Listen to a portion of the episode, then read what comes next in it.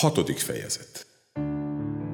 Azokban a napokban pedig, mivel nőtt a tanítványok száma, zugolódás támadt a görögül beszélő és a héberül beszélő zsidók között, amiatt, hogy mellőzik a görögül beszélő özvegyasszonyokat a mindennapi szolgálatban.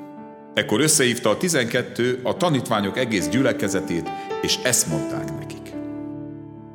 Nem helyes az, hogy az Isten igéjét elhanyagolva mi szolgáljunk az asztaloknál hanem válasszatok ki magatok közül, atyám fiai, hét férfit, akiről jó bizonyságot tesznek, akik telve vannak szent szellemmel és bölcsességgel, és őket állítsuk be ebbe a munkába.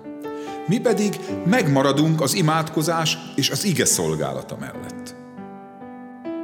Tetszett ez a beszéd az egész gyülekezetnek, és kiválasztották Istvánt, aki hittel és szent szellemmel teljes férfi volt, valamint Fülöpöt, Prokóroszt, Nikánort, Timon Parmenászt és Nikolaoszt, az antiókiai prozelitát, és az apostolok elé állították őket.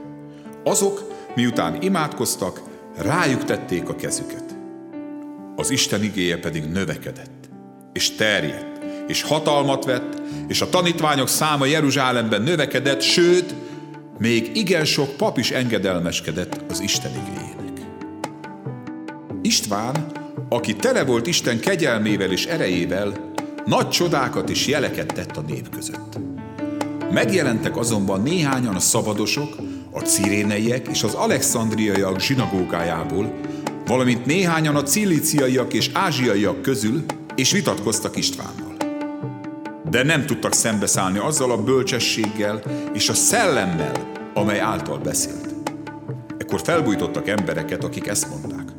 Hallottuk, amikor káromolta Mózest és Istent.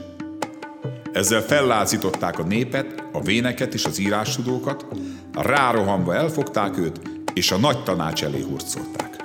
Hamis tanukat is állítottak, akik ezt mondták.